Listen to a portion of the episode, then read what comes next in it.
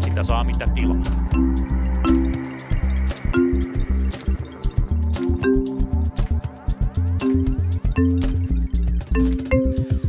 Napsahtelevaista keskiviikko-aamupäivää kaikille vastaanottimienne katselijoille ja tervetuloa kuuntelemaan taas Punakulmaa ja katsomaan, miltä maailma näyttää Hakaniemestä käsin.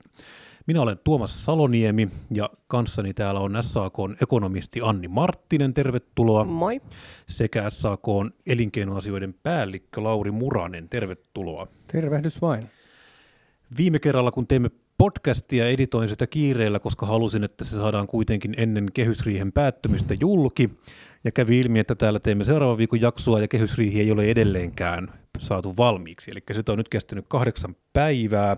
Tänään pitäisi jonkinlaisia tuloksia tulla. Eilinen päivä oli dramaattinen, mutta tässä kohtaa tosiaan täytyy muistaa, että me nauhoitetaan tätä keskiviikkoaamuna, jolloin me emme vielä tiedä, että tämä keskusta on jo ilmoittanut, että he eivät ainakaan välittömästi lähde hallituksesta, mutta sovusta ei ole tietoa. Eilinen oli siis suomalaisessa politiikassa niin sanottu clusterfuck-päivä, eli kaikki meni kerta kaikkiaan niin sanotusti pitkin reisiä.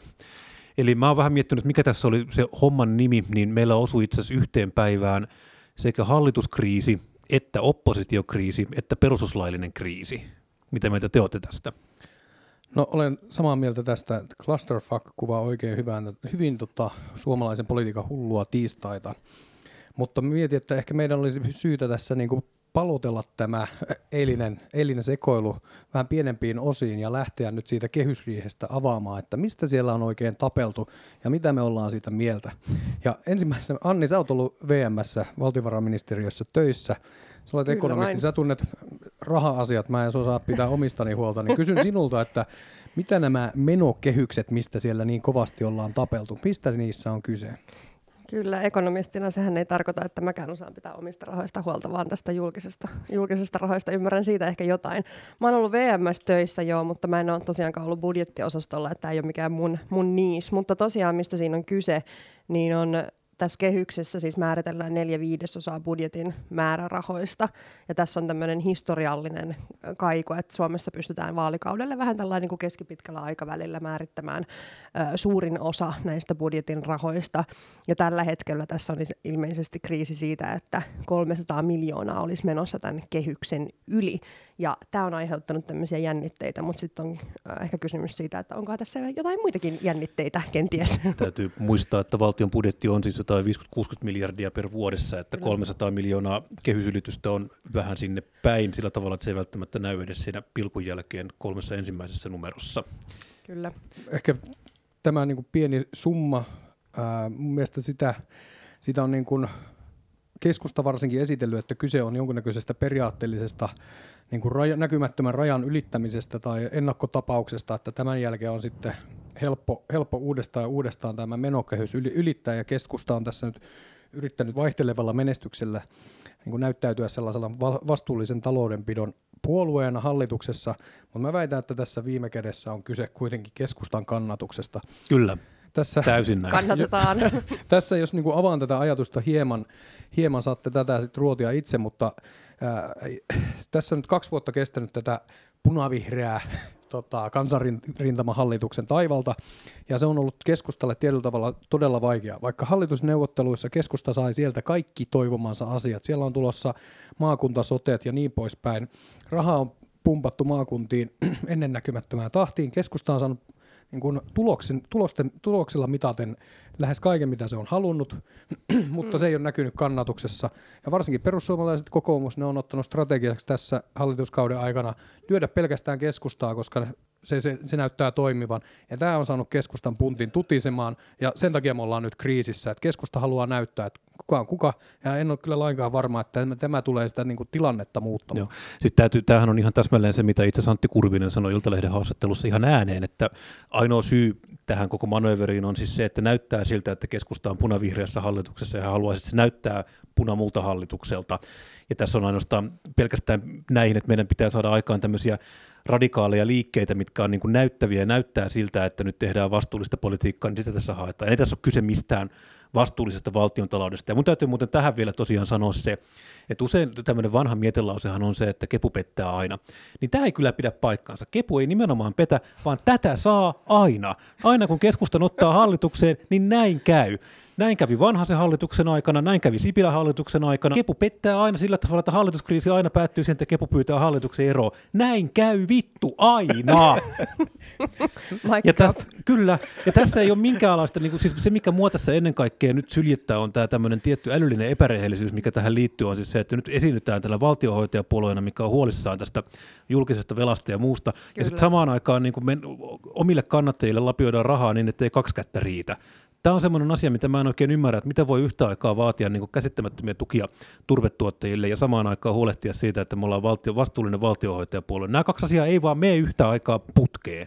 Tässä on selkeästi semmoinen, mitä mäkin olen miettinyt, että mikä tämä niinku puolueen strategia on, mikä tässä on semmoinen pitkän aikavälin suunnitelma, mitä tällä oikein pyritään tekemään tämmöisellä sähläämisellä, mutta on niinku pikkuhiljaa alkanut tulla siihen tulokseen, että tässä on niinku paniikkireaktio, että tässä on niinku oikeasti kepulla semmoinen niinku puolueen sisäinen kriisi ja siis puoluepolitiikassa ilmeisesti on niin kuin ylipäätänsä semmoinen kriisi, että mä en tiedä mihin ne tulee päätymään nyt kun tavallaan tämä koko maataloushomma ehkä hajoaa käsiin, turpeen tulevaisuus on mitä on. Mua kiinnostaa tietää, että mihin kepu kuvittelee niin kuin pääsevänsä viiden vuoden, 10 vuoden päästä, missä ne on, missä niiden pitkäaikainen strategia. Tämä on semmoinen asia, mitä mä sanon, että tämä koskee itse asiassa iso osa puolueista on siis se, että tässä nyt nähdään taas tämmöinen, mitä tapahtuu, kun puolueelta leikataan ideologia kokonaan pois? Keskustellakaan ei ole varsinaista ideologiaa, siellä on enää tämmöisiä niin kuin iskusanoja vastuullisesta valtiontaloudesta ja koko maan pitämisestä asuttuna, mutta minkäänlaista tavallaan tämmöistä isompaa sisältöä siellä ei enää ole. Ja tämä koskee itse asiassa vähän muitakin puolueita. Nyt demarit on oikeastaan semmoinen puolue, minkä mä oon huomannut, että on tehnyt selkeästi sentään niin kuin hyvää ohjelmatyötä, mikä tavallaan antaa sit niin kuin puolueelle sisäisiä työkaluja käsitellä niin kuin muutosta ja käsitellä itseään, ja se tavallaan selkeyttää sitä identiteettiä. Mutta siinä on nimenomaan siis se, että kun, jos mennään siihen, että koko puolueen poliittinen sisältö on pelkkää tämmöistä reaktiota, ja se, että me selvitään niin kuin tästä nyt 2 viikkoa eteenpäin, 4 viikkoa eteenpäin, 3 kuukautta eteenpäin, ja katsotaan sitten asia kerrallaan, niin näin siinä käy.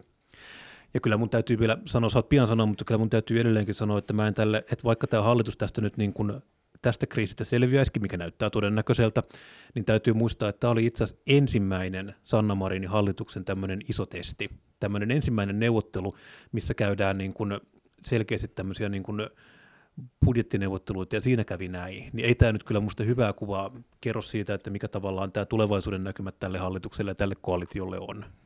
Ja kyllä mulla on tullut tässä tätä kriisiä seuratessa mieleen tämmöisiä vanhoja sanontoja. Tosiaan yksi mukaillen tätä niin kuin jalkapalloa kuvaava sanonta, joka tätä mun mielestä kuvaa aika hyvin, että suomalaisessa politiikassa säännöllisesti tuijotetaan suljettuja ovia noin 90 minuuttia ja lopulta kepu pettää aina.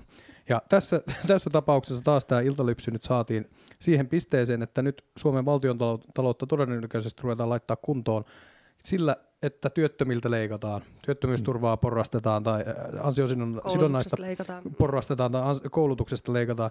En mä nyt tiedä, onko se sellainen niin kuin vastuullisen politiikan ikään kuin kulmakivi, että tuolta lähdetään niitä ratkaisuja hakemaan aina. Niin. Sano vaan vielä tämän, että yleensä jos valtiontalous halutaan kuntoon, silloin käytetään sitä helpointa mekanismia, eli verotulojen kasvattamista. Tämäkin on tiettävästi ollut pöydällä tuolla kehysriihin neuvotteluissa, mutta se ei ole keskustalle käynyt. Mutta mun mielestä se on vaan outoa, että näitä yritetään näitä asioita hoitaa ikään kuin välillisesti, ei vaikkapa tosiaan veroja nostamalla edes maltillisesti. Mun mielestä siinä on niin kuin iso kysymys siitä, että puhutaan, että tämmöinen talouskuripolitiikka on ainoa tavallaan talouspoliittinen linja, vaikka se ei pidä paikkaansa. Se on ehkä joskus ollut semmoinen trendilinja, ja nyt kun maailmassa ja Suomessakin ollaan niin kuin herätty siihen, että voidaan tehdä ehkä sitä vähän eri tavalla, ehkä inhimillisemmin, tajuttu, että keskitytään tavallaan tämmöinen niin kuin esimerkiksi koulutukseen panostaminen pitkällä aikavälillä oikeasti pitää meidän talouden hyvässä kunnossa ja hyvinvointivaltion kunnossa, niin sitten yhtäkkiä niin kun tuntuu, että kun me koitetaan siirtyäkin tämmöiseen vähän parempaan maailmaan ja eri tavalla tehdä talouspolitiikkaa, niin tulee tämmöinen paniikkireaktio, ja sitten niin kuin sanoittekin, niin meillä on tämmöisiä niin kuin jargonlauseita, joita todistellaan koko aika, että julkinen talous kuntoon, velka pienenee, julkinen talous kuntoon, ja sitten kun mietitään sitä, että meillä on niin kuin paljon muitakin keinoja, niin kuin sanoit, esimerkiksi verot ja veropohjan laajentaminen ja uudelleen konstruktioiminen, niin tämä on jotenkin ihan sekopäistä. Kyllä, ja sitten mä vielä tässä kohtaa huomaan sen, että kepullahan nyt on ollut tosiaan äänellä osoittuna kipupisteenä tämä kehysmenettely ja siitä, että nyt ollaan väännetty siitä, että ylitetäänkö nyt koronan takia kehyksiä tietyllä rahasummalla vai ei, mutta mun täytyy tässä kohtaa muistuttaa kyllä paitsi teitä, niin myös kuulijoita siitä, että keskustalle tämä kehyksien ylittäminen ei ole koskaan aikaisemmin ollut mikään ongelma. Että esimerkiksi Juha Sipilähän ehdotti, että hävittäjäkaupat voidaan hoitaa sillä tavalla, että saadaan valtiontalous tasapainoon, niin otetaan ne ohi kehysten, ostetaan ne hävittäjät. Kynnyskysymys onkin yhtäkkiä tässä, niin tämä on vaan ihan älyllisesti epärehellistä. Tämä on ihan vaan valehtelua. Taisi olla myös se Vanhasen TKI-paketti, joka oli myös kehysten ulkopuolella. Että tavallaan poliittisesti pystytään valitsemaan asiat, jotka on kehysten ulkopuolella. Mutta sitten kun on kyse jostain poliittisesti vähän aremmasta asiasta, niin sitten se onkin ihan hirveä riski mennä kehysten ulkopuolelle. Tämä on ristiriitasta. No, politiikassa on aina kyse tästä, että yritetään saada näyttämään asiaa, joka viime kädessä on sitä oman äänestäjäkunnan ikään kuin asioiden puolustamista tai niiden jotain niin kuin hyvän saamista niin kuin kietoa se sellaiseen kaapuun, että se näyttää, että tässä ollaan kaikkien yhteisellä asialla. Täytyy nyt vielä sen verran tulevaisuutta spekuloida, mikä on tietysti tällä uutissyklillä vähän vaikeaa, koska todennäköisesti tiedätte jo, kun tätä kuuntelette, mitä tässä on tapahtunut, mutta mä vähän sillä lailla kuitenkin vielä mietin tätä, että kun nyt tässä on ollut pöydällä erilaisten mediatietojen mukaan just tämmöinen ansiosidonnaisen porrastaminen, siihen liittyvät tietyt tasoleikkaukset, niin on ihan mahdollista, että hallitus säilyy, mutta että esimerkiksi tämä ei kuitenkaan sitten käy vasemmistoliitolle, ja vasemmistoliitto lähtee hallituksesta. Tämä on mahdollista. Joo, kuka tietää, mutta mä en osaa lainkaan arvioida, että onko kukaan muu puolue Suomen poliittisella kartalla läheskään yhtä hyvää tekemään tuollaista lypsämistä, että veikkaan, että siellä jonkunnäköinen nyreä sopu kuitenkin säilyy. No. Olisi hirveän vaikea kuvitella, että olisi kukaan muu, joka tässä kriisitilanteessa ehkä tekisi semmoisen ratkaisun, että otettaisiin riski siitä, että pandemian keskellä hallitus hajoaa ja katsotaan, mitä sitten kansalle tapahtuu. Joo, toki siinä on siis se, että keskusta saisi sillä tavalla ajettua Marinin vähän hankalaan tilanteeseen, missä hänellä on valittavana joko se, että niin kun vasemmisto lähtee tai hallitus kaatuu, jonka jälkeen tavallaan molemmat vaihtoehdot on Marinille itse asiassa aika huonoja. Että jos tavallaan keskusta ajattelee, ja keskustahan osaa kuitenkin tämmöisen pelin politiikan, se on se ainoa politiikka, mitä siellä enää osataan, niin se on tämä, nimenomaan tämä peli, ja sen ne osaa kyllä todella hyvin. Kyllä. Ja tämä voi hyvin olla tavallaan se, mihin tässä halutaankin mennä. No mutta, olisiko tämä aihe taputeltu? Täällä alkaa veren. Ei vielä ole, kyllä tästä. Minä huudan. Suonet paukkuu. Minun tavattavissa Hakaniemen torilla ja huudan tarvittaessa kaikille, jotka haluaa. No kohta tulee vappu, voit mennä sinne pitämään puheita, mutta jos jatketaan tätä suomalaisen politiikan hulluviikon käsittelyä vielä nyt seuraavalla aiheella. Mulle tuli mieleen toinenkin vanha sanonta, että vallankumous on aina yhden syömättömän aterian päässä ja tuntuu, että eilen niin kuin vaan pakka rupesi hajaamaan niin kuin yhdestä sun toisestakin kohdasta. Ja se seuraava aihe, mistä haluaisin puhua, on tietysti tämä meidän kaikkien rakastama EUn elpymisrahasto, josta perustuslakivaliokunta päätti eilen, että paketti menee eteenpäin, se vaatii eduskunnan 2/3 enemmistön, eli siihen tarvitaan myös opposition ääniä. Ja perussuomalaiset voi laskea tästä automaattisesti ulos, eli siihen käytännössä siis tarvitaan kokoomuksen ääniä, ja kokoomuksen ryhmä päätti eilen... linjakkaasti äänestävänsä tyhjää. Vastuullisesti. Linjakkaasti äänestävänsä tyhjää, ja meillä ennen kuin se niin kuin muste oli ehtinyt kuivua, niin siitä ryhmästä ehti livetä jo pari edustajaa, jotka sanoivat, että he äänestävät sitä vastaan. Tähän mennessä käsittääkseni ainakin 4 edustajaa on sitä vastaan. No tämähän on ensinnäkin, Anni saa pian kertoa, että mikä tästä päätöksen sisältöä on, mutta mä tosiaan sanon, että tässähän itse asiassa perustuslakivaliokunta muutti aika radikaalisti tämmöistä aikaisemmin ollutta tulkintaa siitä, että kella on oikeus päättää EU-asioita. Ja tästä voi tietysti olla mitä mieltä tahansa tästä päätöksestä noin itsessään, mutta tämä on kuitenkin selkeä linjamuutos. Tämä on kuitenkin selkeästi poliittisten jakolinjojen mukaan 9-8 äänestetty päätös, että tavallaan tehdään tämmöinen muutos. Ja tämä on siis sillä lailla kyllä merkittävää. Ja tässä kohtaa, mitä mä sanoin tuossa lähetyksen alkuspiikissä just tästä perustuslaillisesta kriisistä, niin tämä on mun mielestä tämä on nyt kyllä semmoinen, koska yhtäkkiä perustuslakivaliokunnan asema on mennyt vähän toisenlaisen kuin mitä se oli vielä maanantaina. Joo, tästä voisikin hyvin jatkaa. Mä huomasin eilen, ja olen nyt huomannut tässä jo koko korona-aikana tämän Suomen suhtautumisen EU-politiikkaan, ja tässä alkaa pikkuhiljaa tuntua siltä, että kun tämä EUn elpymisrahasto on rakennettu ja miten tätä on alettu viemään eteenpäin, niin mä oon kuullut esimerkiksi komissiolta semmoista palautetta, että etelävaltiot on tehnyt todella hyviä suunnitelmia, niillä on todella hyvät suunnitelmat siitä, miten näitä rahoja tullaan seuraamaan, miten näitä valvotaan, ja nämä kaikki kaikki, niin kuin esimerkiksi Kreikassa ja Espanjassa ilmeisesti siellä panostetaan todella hyvin digitalisaatioon, vihreäseen siirtymään. Ja nyt meillä on yhtäkkiä Suomi, josta on tullut tämmöinen EUn tämmöinen vihakoira tai tämmöinen, joka yhtäkkiä vastustaa kaikkea. Ja musta tuntuu, että tässä on niinku Suomi ja Suomen sisäpolitiikka, joka alkaa yhtäkkiä olemaan niinku riski EUn koko rahoitusvakaudelle. Ja no mä kerron kohta miksi. Tosiaan kuulijoille, jotka ei tiedä tätä elpymisrahastoa, tämä on noin 750 miljardin tämmöinen paketti, joka viime vuonna kehitettiin tai viime vuoden kesällä kehitettiin tavallaan pelastamaan tai elvyttämään tätä koronakriisiä. Tämä on muotoutunut tässä vuoden aikana pikkuhiljaa siihen suuntaan, että tämä on ehkä tämmöinen jälleenrakennuspaketti. Tästä on laitettu rahaa EUn jäsenmaille muun muassa vihreään siirtymään, TKI-investointeihin ja digitalisaatioon. Ja tällä on todellakin tarkoitus jälleen rakentaa EUta, saada tuottavuuskasvuun ja työllisyysnousuun ja myös talouskasvuun. Ja tässä on nyt Suomelle siis annetaan noin 2,7 miljardia. Suomi tosiaan maksaa vähän yli 6 miljardia, mutta kokonaisuudessaan tässä on niinku ihan, ei voi alkaa kiistää sitä, että tämä koko paketti on Suomen ja EUn tämmöiselle uskottavuudelle ja vakaudelle todella tärkeää. Me huomattiin silloin viime keväänä, kun koronakriisi iski EU:hun. Meillä alkoi, mistä yleensä puhutaan, vakavia merkkejä on tämmöinen rahoitusmarkkinoiden volatiliteetti. Esimerkiksi VIX-indeksi. Kyllä, joo, VIX-indeksi esimerkiksi. Ja sitten on myös indikaattoreita se, että Italian valtionlainojen korot alkaa leviämään, niin kuin esimerkiksi Saksan korkoihin nähden, joita pidetään sellaisilla turvallisina.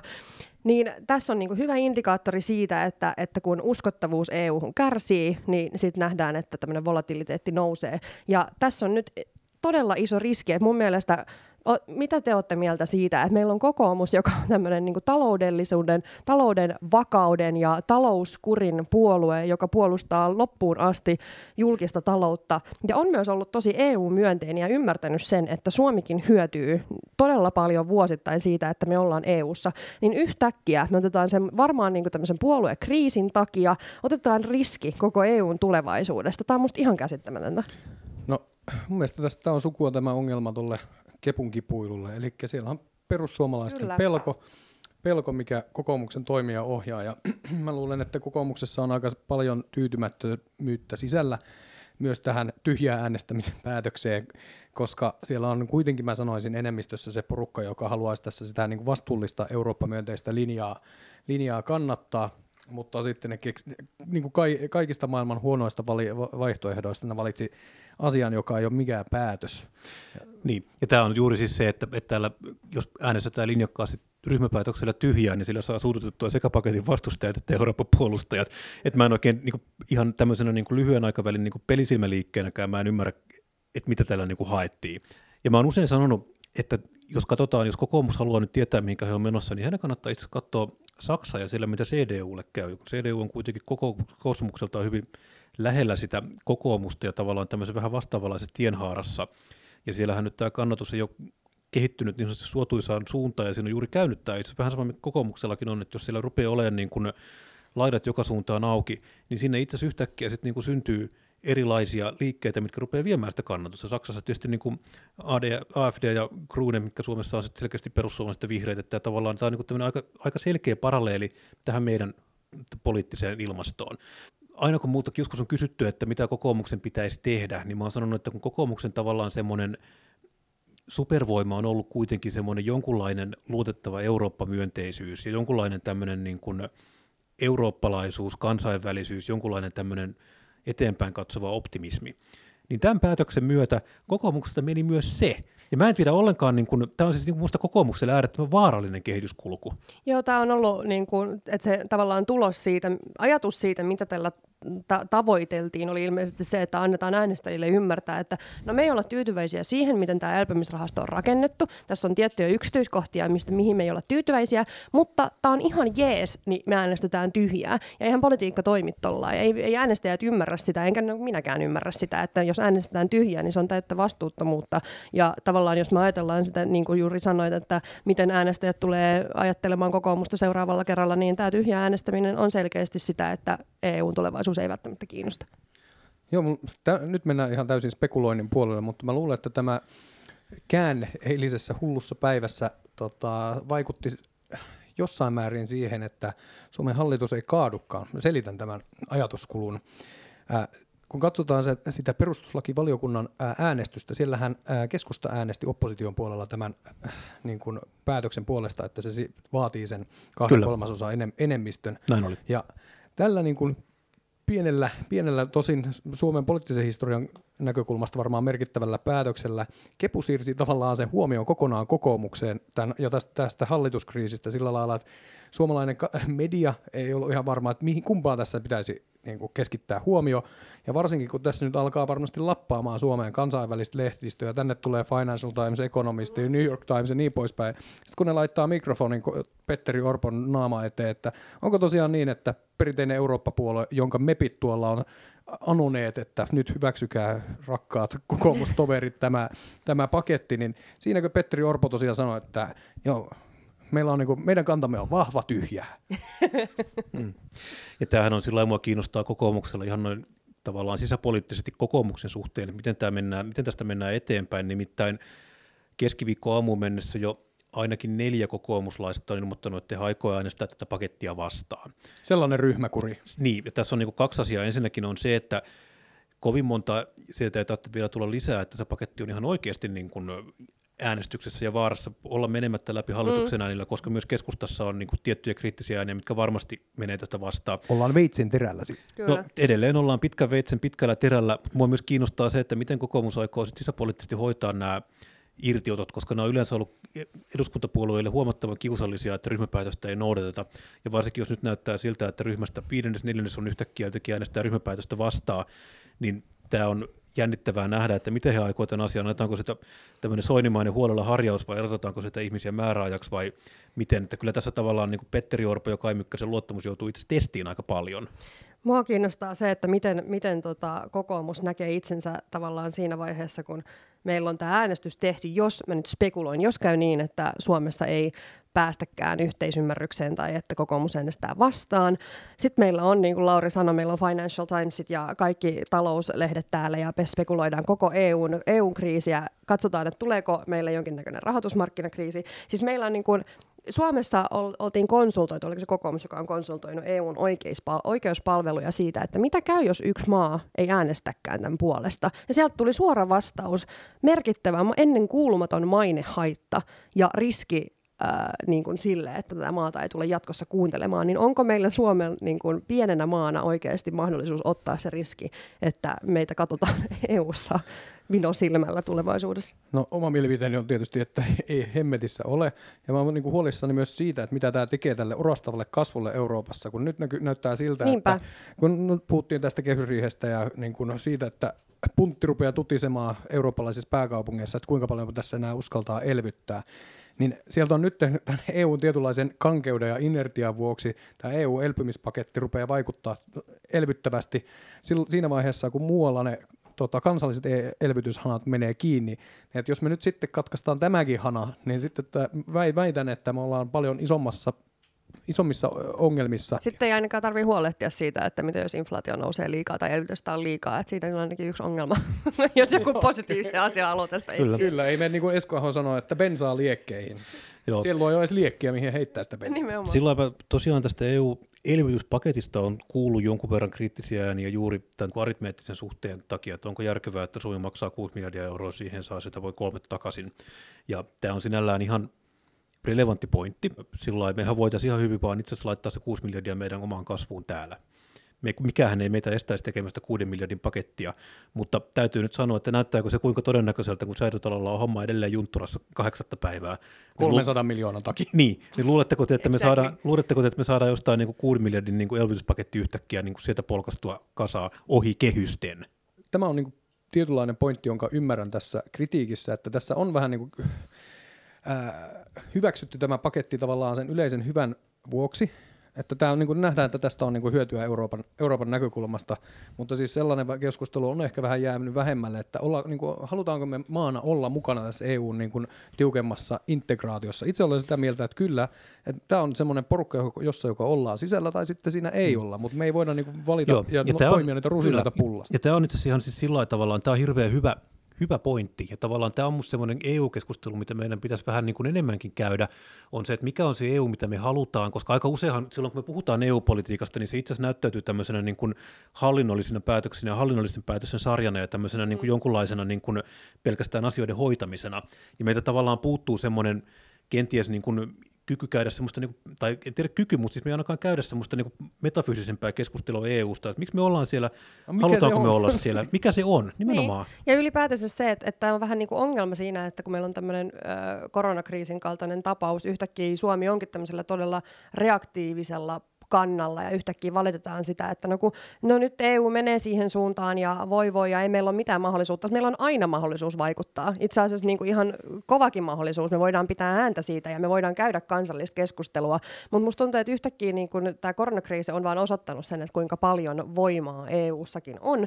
Ja me ei voida niin kuin tavallaan myöskään jäädä sillä kädet tuuleen seisomaan, että ei meillä ole mitään mahdollisuutta vaikuttaa tähän, kun meillä on. Ja meidän pitäisi nimenomaan käydä sitä keskustelua, että mihin me halutaan, että EU menee. Ja kyllä tässä on vähän niin kuin, mä oon ehkä huolissani siitä, että joo, että ollaan menossa johonkin tiettyyn suuntaan EU:ssa ilman, että ollaan käyty semmoista poliittista keskustelua, mutta se on välttämättömyys. Kriisissä pitää tehdä kovia päätöksiä ja nyt on niin kuin myös Suomella niin kuin kova paikka ottaa oma vastuu siitä EU:n tulevaisuudesta. Mutta siis mä tosiaan vielä siis sen verran sanon tähän, että tämä koronakriisi oli musta hyvä esimerkki siitä, että jos me mietitään semmoista tilannetta, että meillä ei olisi mitään EU:ta, niin me oltaisiin tässä tilanteessa itse ostamassa kansainvälisiltä markkinoilta rokotteita, niin mä oon aivan varma, että täällä olisi rokotettu ensimmäistäkään ihmistä vielä tähän mennessä. Et siinä kohtaa se, että meillä on tämmöinen niin kuin kohtuullisen iso vipu takana, me voidaan tehdä niin kuin EU-yhteinen hankinta rokotteista, ja saadaan sellainen tilanne, että meillä rupeaa olemaan niin kuin tähän mennessä rokotekattavuus on jo 30%, niin tämä on mun mielestä ihan niin kuin konkreettinen etu siitä, mitä meillä on. Totta kai se voi olla sitä mieltä, että tämä ei ole hyvä, ja tavallaan, että voi EUta olla kritisoida esimerkiksi siitä, että ollaanko me tulonsiirtounionin pohjoisesta etelään, ollaan, ja se, että onko se oikein vai väärin, niin se on sitten niinku tavallaan, sitäkin voi olla montaa mieltä, mun mielestä se on ihan ok. Mä oon esimerkiksi itse sitä mieltä, että niinku eurossa on reilusti valuvikoja, mä oon itse sitä mieltä, että niinku se euro olisi, niinku, että se oli virhe, mutta mä en ole ollenkaan varma, että pystyykö sitä nyt sit niinku enää irrottaa tavallaan tästä EU-kuviosta niinku itsessään kokonaan, sitä mä en tiedä. Mutta tämä on vähän toinen pidempi keskustelu. Se on varmasti tästä käydään tosiaan pidempiä. Euro ja sen valuviat. Niin, kyllä, ja niitä on reilusti. Niitä on reilusti, ja ennen kaikkea isoimpana nyt lienee siis se, että siinä on finanssi- ja rahapolitiikka on irrotettu toisistaan täysin eri instansseille. Mutta tosiaan nyt meidän täytyy ruveta lopettelemaan, kello alkaa käymään. Olemme saaneet teiltä, hyvät kuulijat, itse asiassa aika paljon juttuideoita, vinkkejä, nämä on kaikki työn alla, että saadaan tuleviin käsikirjoituksiin, ja jos teillä on tosiaan näitä, niin huikatkaa meille vaan, me otetaan näitä kyllä mielellämme lisää tuotantoa ja sitten kehitellään näitä teidän juttuvinkkejä erikseen. Kiitoksia kun kuuntelitte, mun nimeni on Tuomas Saloniemi, täällä kanssani Punakulmassa on ollut Anni Marttinen, mukavaa kun pääsit tänne taas käymään. Oli kivaa. Sekä Lauri Muranen. No, oikein hauskaa vappua. Jos pidit meistä, kerro meistä kaverille. Jos et pitänyt meistä, kerro meistä ainakin kaverille. Tilaa meidät iTunesista tai Spotifysta tai kuuntele meitä SoundCloudista. Hyvää vappua, juokaa simaa. Morjes. Terve. Moi.